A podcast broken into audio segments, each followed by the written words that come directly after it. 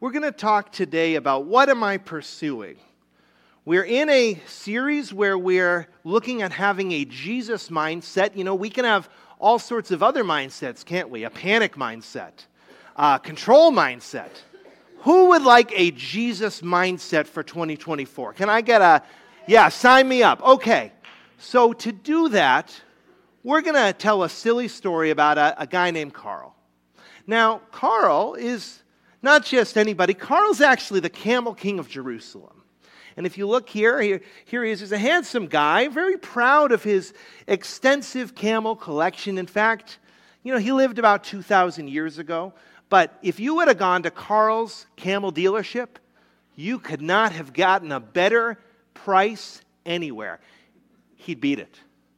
And he'd make sure that you walked away with the camel of your dreams. Now, you couldn't eat it because you had to follow Levitical law and camels were unclean to eat. But why would you want to eat a camel? You rode the camel and you'd look like a prince.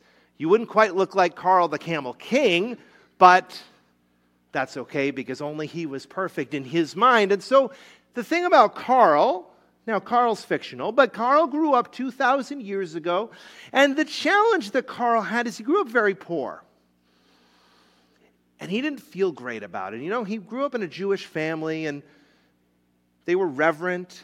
They followed all the Levitical customs and they went to synagogue and they gave what little they had. But Carl always really resented the fact that he was poor and that when it came time for the Feast of Booths, you know, they had the smallest tent of all their friends. And his tent didn't have the lovely purple and the red, it was plain, and he felt very self conscious, so he worked hard.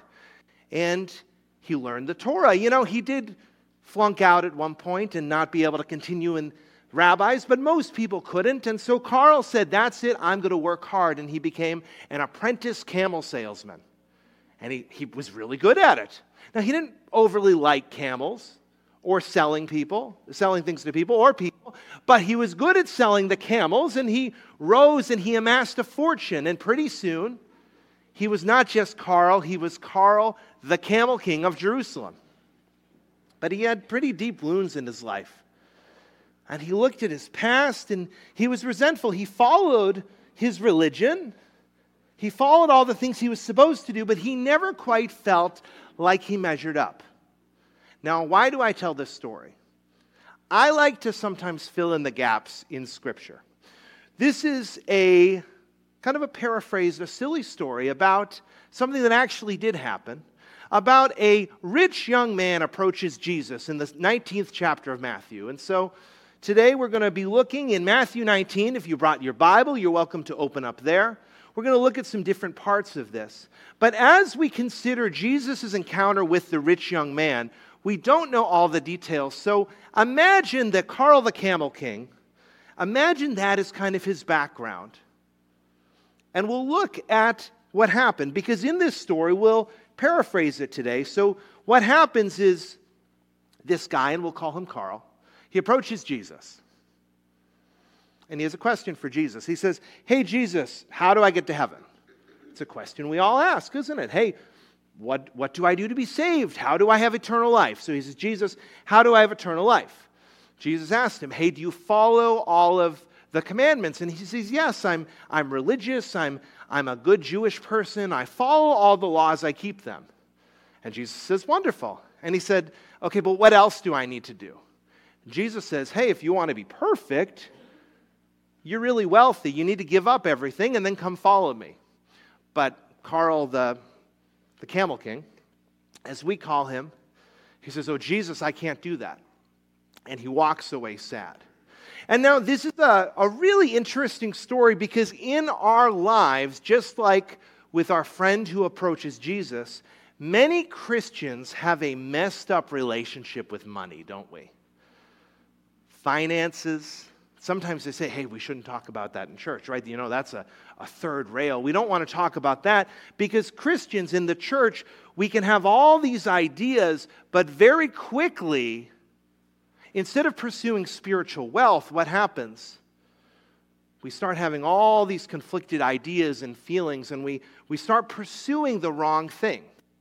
But if we're going to have a Jesus mindset, what our Jesus mindset for today is hey, spiritual wealth is wealth, right? The wealth we want to pursue in our lives, what we want to see, our Jesus mindset is pretty clear. True wealth is spiritual wealth. True wealth is spiritual. It's not financial, it's not monetary, it's not material, it's spiritual wealth. Now, what do we mean by we say that? Find value in the things of God rather than the things of this world. Now, that's, that's what our, our friend who approaches Jesus has a difficult time with, is that he is finding value in his wealth, not finding value in his relationship with God. It's not like he's having wealth that is an outflowing of, of living the right way and caring about people, but he's now made it a thing in his life that's gotten in the way. But true wealth is spiritual, it's not financial, it's not material. Now, in the Bible, you have these wonderful stories, and if you open up Scripture, you can, you can actually go all the way through, and you'll see that one of the big themes of the Bible, look at your Bible for a moment. Sometimes we wonder, hey, you know, it's a big book. It's like how many pages? Can often be close to 2,000 pages. Hmm, what's in there? Well, one of the big things that is a big primary theme is that you can pursue God or you can pursue everything else. You can pursue God's best for your life or you can pursue everything else that's not God's best. You can live the right way or you can live your own way. And so there's these wonderful stories of people in the Old Testament and the New Testament. There are some people who get it. When we think of the Bible, one of the wonderful things about the Bible is that most of the people in the story mess up pretty badly, don't they? Think about guys, there's, there's actual murder, murderers in there. There's all sorts of nonsense and craziness that happens. And we're like, oh, I'm not so bad. If God can use them, God can use me too. There are a few people who do nearly get it right, and there are a few people who show us examples of what it means to pursue the things of God rather than the things of this world. Let's think of a couple. So, if you look in the book of Acts, there's this wonderful woman named Lydia, Acts 16. And Lydia is a seller of purple cloth, which, if you know anything about that, it's made from this really specific snail um, so this snail makes the pigment, and so she's wealthy. But then she gives her life to Jesus, and she has an opportunity to follow him. And what she does is she actually plants a church, and you see that she's part of understanding that, hey, I can be part of the solution, that I can take my wealth and I can let it be the basis that we can plant a church. Then another example that we see is we look at this guy, Daniel. You know Daniel the lion's den? We love Daniel. Why do we love Daniel? Because he's this young, brilliant guy who should go to Harvard. And then this king conquers his people and takes him off forcibly. And instead of now being miserable and upset, he says, Well, you know, my faith travels, spiritual wealth travels, therefore I can serve God in any place. He's flexible without compromising.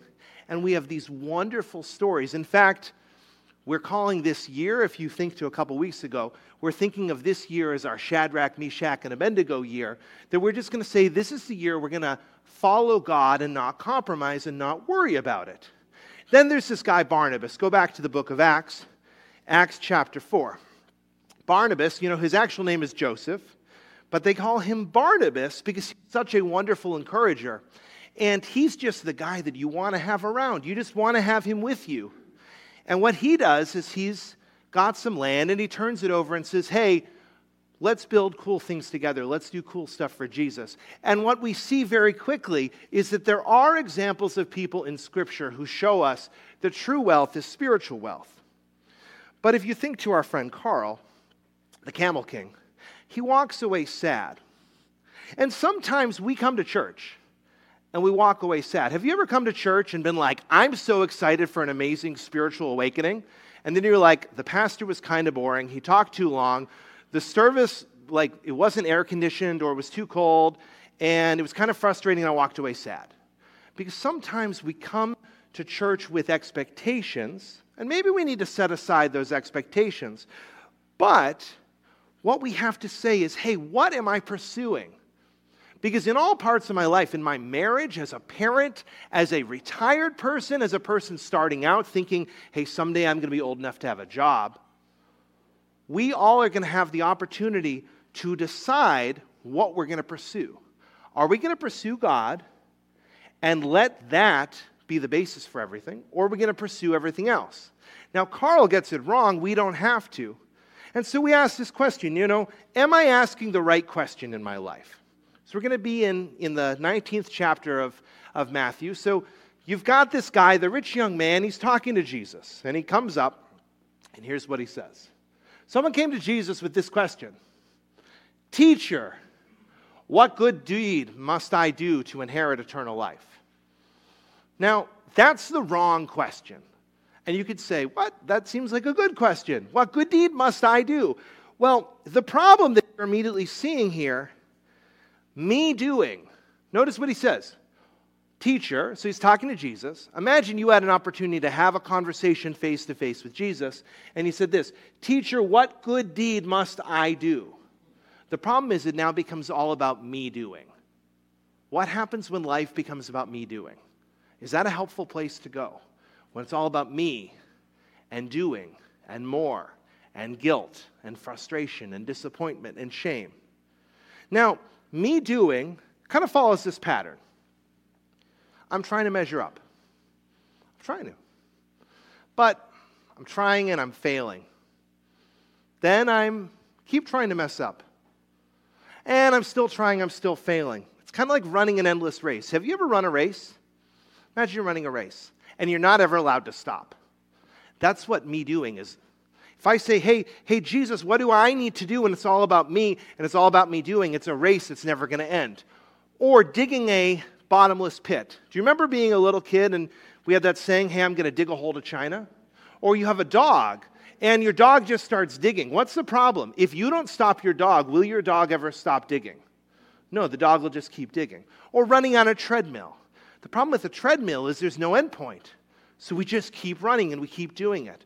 When we think of me doing, if I ask Jesus, I, I think of, okay, I need to pursue something in my life. So, Jesus, what do I need to do?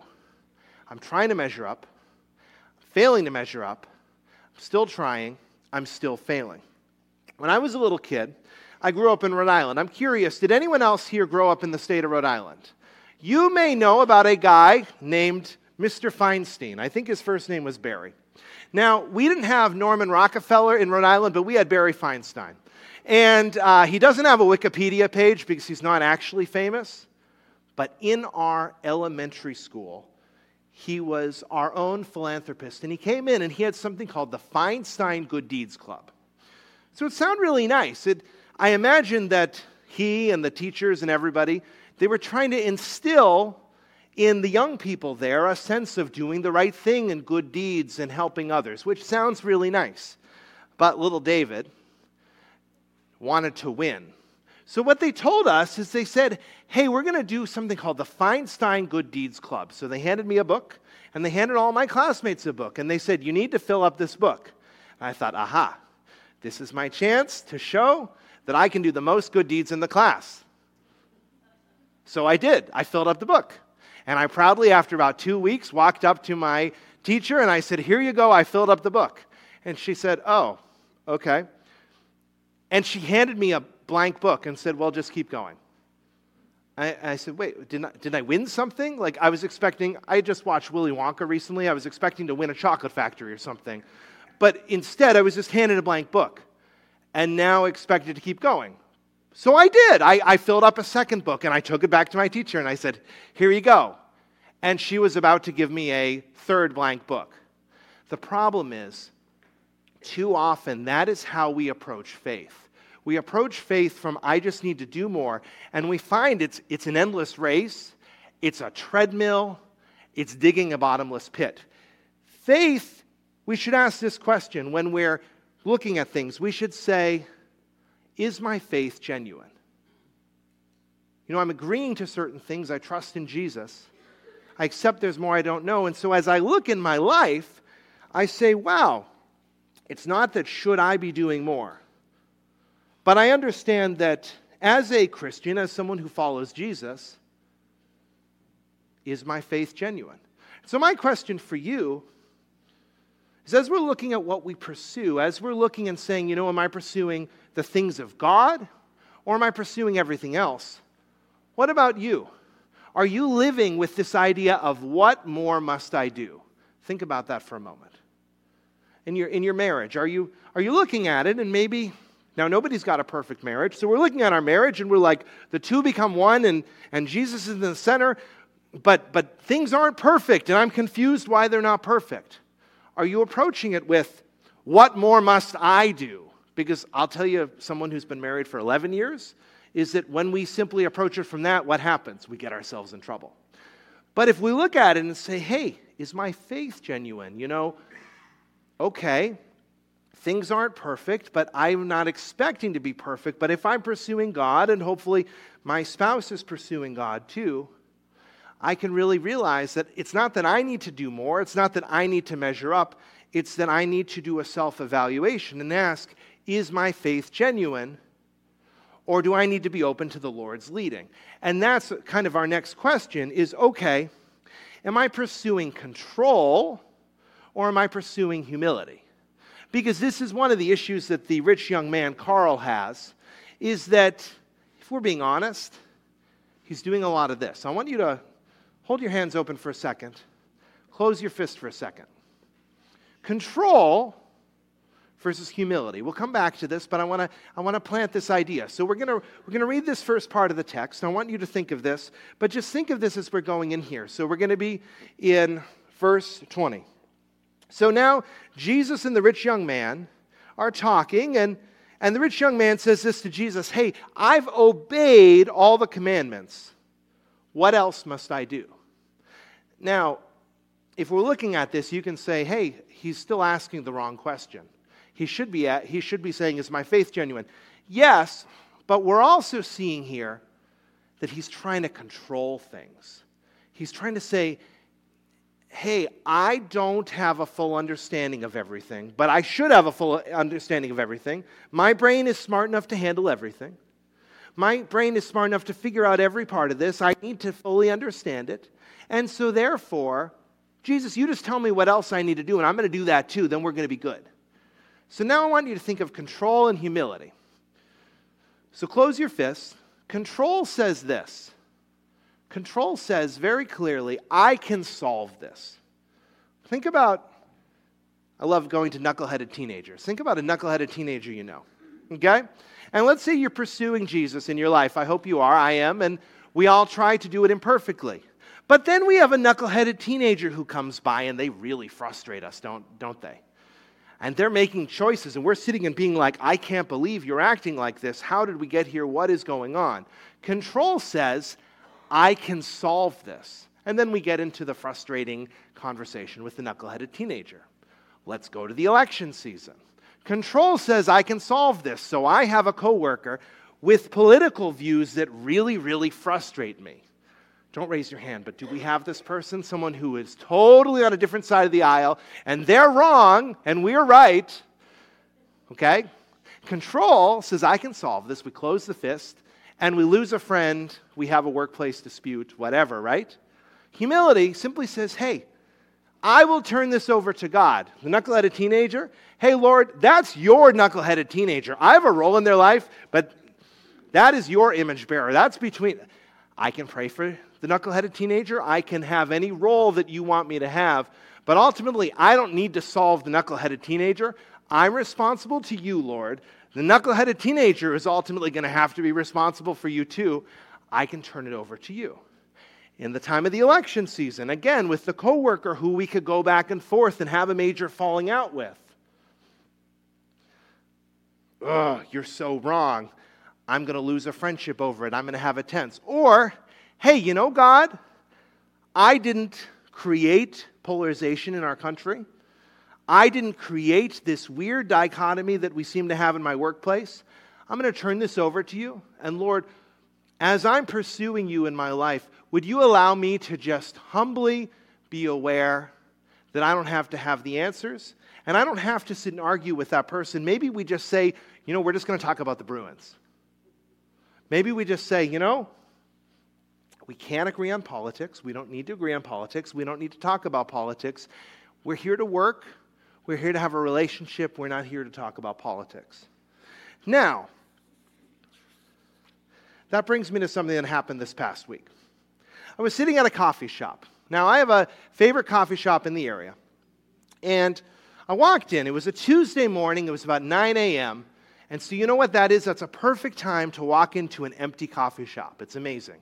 You know, everybody gets their early morning fix and they get to work, and then the, the all-day crowd who are going to work from home, they don't arrive till about 10:30 or 11, and they're going to kind of use that as their office in the coffee shop. So I'm good for about 9 to 10:30. I can just have my peace and hang out and write write whatever I'm going to write, work on the devotionals, send some emails, etc. Except about 10 minutes in, uh, I'm sitting down, I've got my nitro cold brew right there, all excited. It's a large, 24 ounce, sitting there, really excited. And these two people walk in. And now it's an abandoned coffee shop. There's no one there. They sit right down next to me, of course. Okay? I'm like, okay, well, whatever. So now I'm not really an Air, AirPod person, so I don't have AirPods in, but I'm just like, it's going to be fine. They start talking. Now, do you know that person who talks like three or four times the volume they need to? Like, Barney always talked about inside voices, outside voices, and then there's yelling. Like, they're just yelling. Like, they're not yelling at each other, they're just yelling as they're talking. So, again, I'm sitting there drinking my nitro cold brew, trying to think, well, this is kind of uncomfortable, but it would be obnoxious if I just got up and walked to a different part of the coffee shop, so I will sit here and we'll be okay. And they start talking to the point where I know what they're saying. And I don't want to hear it. Have you ever been in this situation? You don't want to hear the conversation. You're not trying to eavesdrop. In fact, you're doing everything short of this, but you're hearing the conversation. So they start basically yelling about how they both lost jobs. They've both driven about a half an hour from different directions to come meet to complain, and they're so excited about this complaining session. I'm serious. One was from 30 minutes to the left, one was from 30 minutes to the right. Um, and then they talk about how both of them have just, things are getting progressively worse. They're not happy about everything, but they've come to a conclusion. Nothing matters. Everything's relative. They're basically nihilist. They basically just say, hey, nothing matters, whatever, we can make our own truth. Now, this is a story about me, not them, because I now have a decision to do either this or this because I am a pastor sitting next to them with an open Bible and a computer and working on a sermon and devotionals and sending congregational emails and all these things. And now I have the choice. Am I going to try to solve this and go over and be like, listen, you're totally wrong. I am a minister, and you need to understand that Jesus, right? I could do that whole thing. But what would happen? The two people are just kind of yelling about their life what would they start to do? Who'd they be yelling at? They'd be yelling at me. And now I would just have an uncomfortable experience in my favorite coffee shop, and the owner probably wouldn't want me to come back. So this is all playing in my head. So what I decide, it's not that I can solve this, I just need to turn it over to God. So I stop and I don't know either of their names, and I just pray for them. And I've prayed for them a few times later in the week and realize that, hey, I need to be pursuing God's best for my life. I need to be pursuing God's best for our congregation. I don't need to be trying to solve it with two people that are yelling about how bad their life is in a coffee shop. We can all, in many ways, relate to this because here's our question. And it is a really important, key question that we have to ask. Are you described your spouse, by your children, by yourself, by your coworker as someone who controlling? Because when we are controlling, we are not humble, are we? We're not living in right relationship with ourselves, with God. We're not loving God. We're not loving our neighbor when we're controlling. We're just controlling. Or are we humble? Are we saying, it's God's job to control, it's my job to be open? Now, God may ask me to do certain things. God may invite me that there's in relationships time to have difficult conversations. But if I'm just coming in with controlling, I'm making it all about me, and I'm not having a Jesus mindset in my life. And so that brings us to kind of how we really conclude our idea is okay, I want to ask the right question. I want to pursue humility rather than control because ultimately, what I want to pursue is I want to pursue spiritual wealth in my life.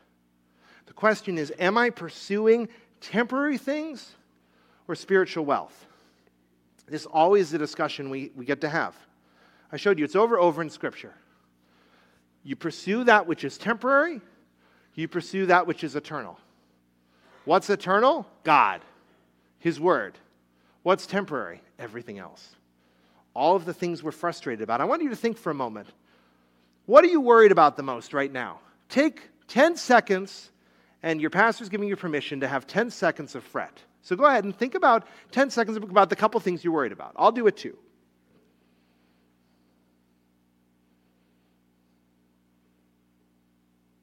That wasn't fun. Okay. Now, here's the good news none of those are eternal.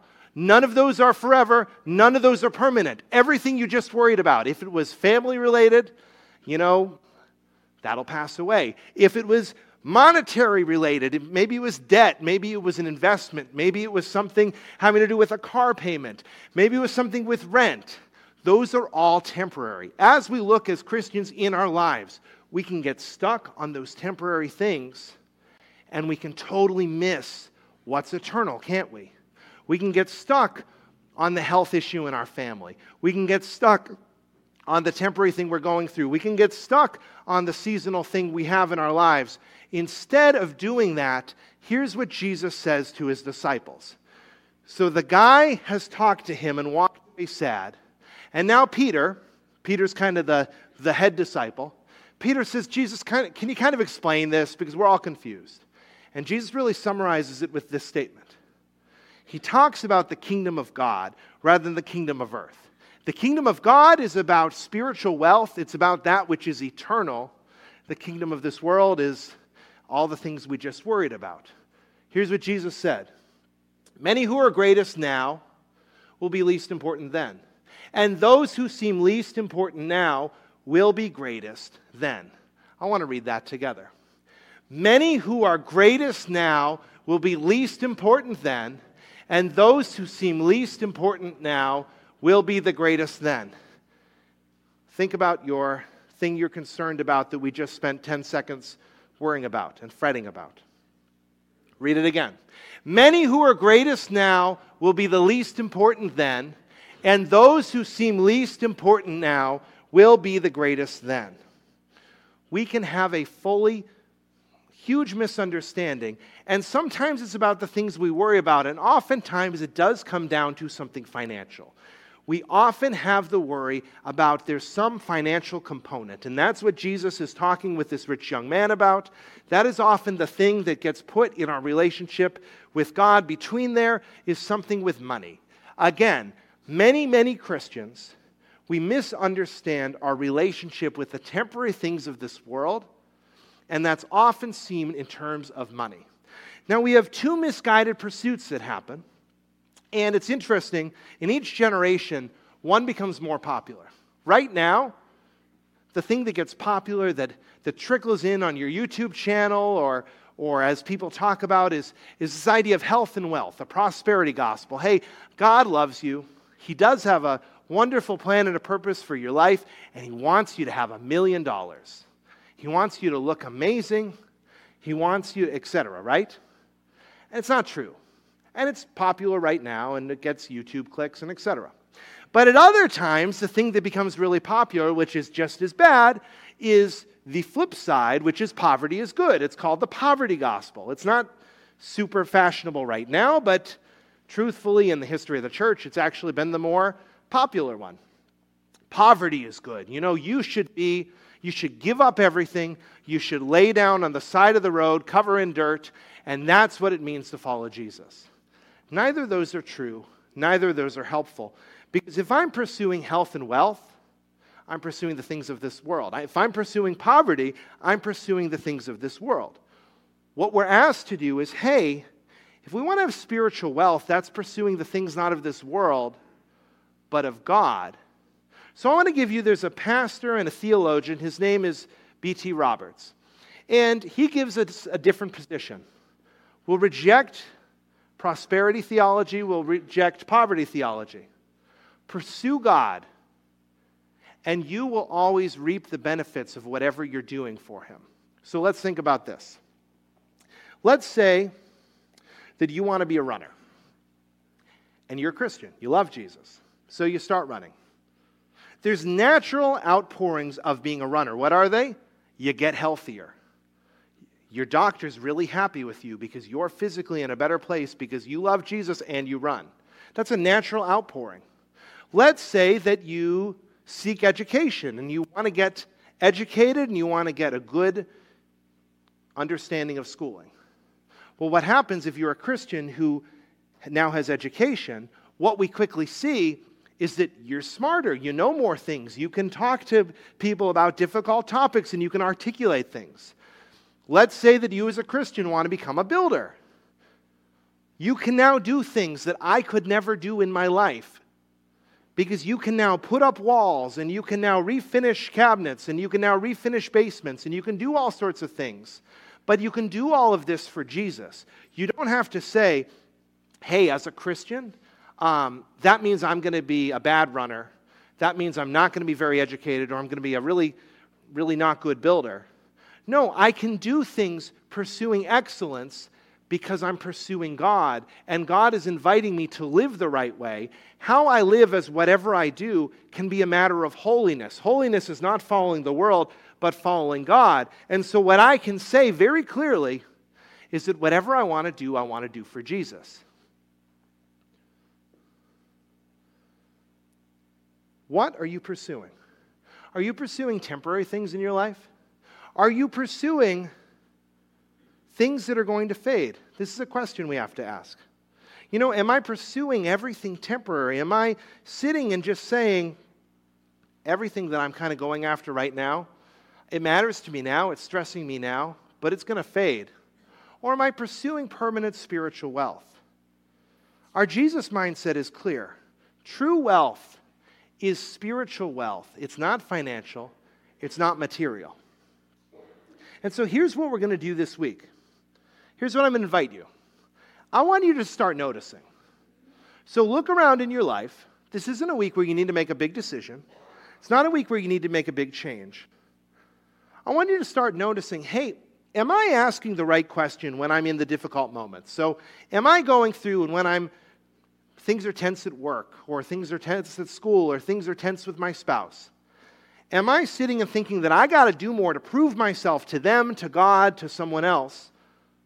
Or am I looking at it and saying, okay, I have the opportunity to wonder if my faith is genuine? As we're going through this week, when we think of what we're pursuing, it's really clear that when we're pursuing the wrong thing and we're just open to noticing it, we're going to have a much better sense of what God wants us to do. So we're going to end with this. I want you to close your hands into the fist. If you're finding that your life is like this, I simply invite you, let's live a week where we're noticing every time we're getting controlling. And we're saying, you know what, Lord, when I get controlling, that means that I'm pursuing the temporary things of this world. Maybe it's concerns I have, worries I have, material things, I want to invite you, let's just live for a week and acknowledge the times when we are controlling and say, let's be open and let's see the true wealth is spiritual. Let's pray.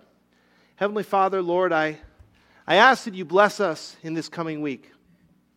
Lord, would you lead us and we be open to it?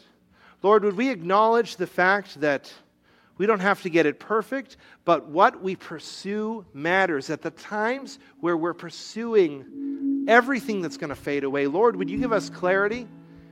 Would you give us accountability that Christians in our lives would point it out and help us get on the path? And Lord, would you give us an open spirit? It's in Jesus' name we pray. Amen.